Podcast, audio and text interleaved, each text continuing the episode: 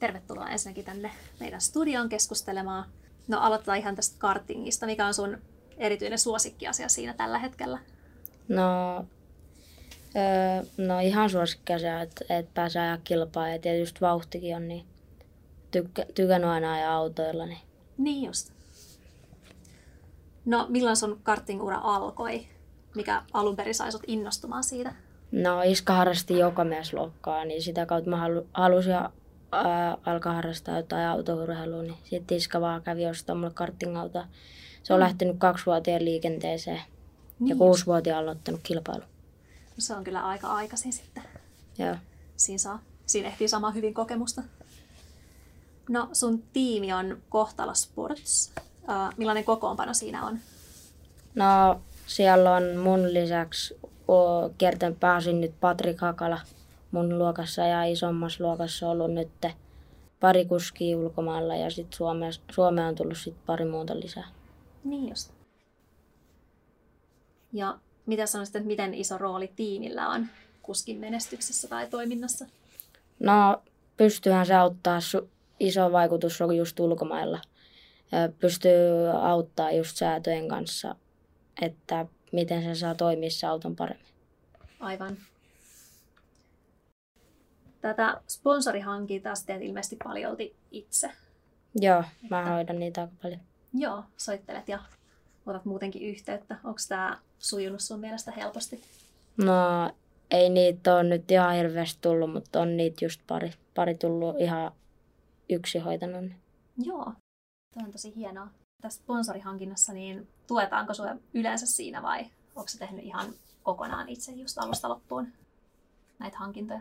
No, tuetaan mua siinä siis Mm. alussa äiti ja sitten iskän kautta on tullut pari, kun se huoltaa just autoja ja Mm. sitä kautta on alus tullut ja sitten mä oon alkanut ja Jussikin on vähän auttanut mua tiimipäällikkö.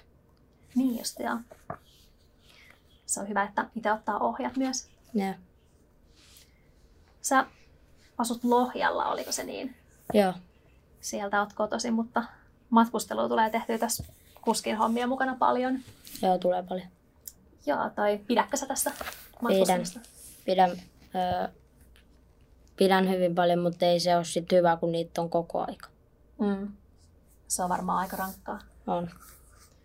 Eli aika paljon sä käyt Ranskassa ja siellä tai Italiassa vai? Joo, aika lailla Keski-Euroopassa on kisoja ollut. Joo. Suomessakin on paljon. Niin just. Joo, toi Keski-Eurooppa on just tätä autourheilualuetta ilmeisesti. Joo.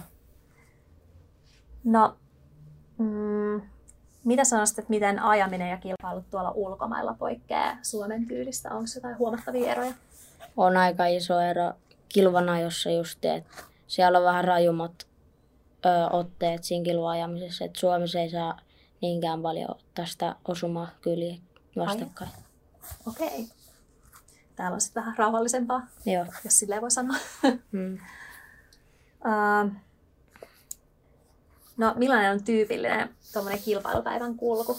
Mitä kaikkea sinä aikana tapahtuu?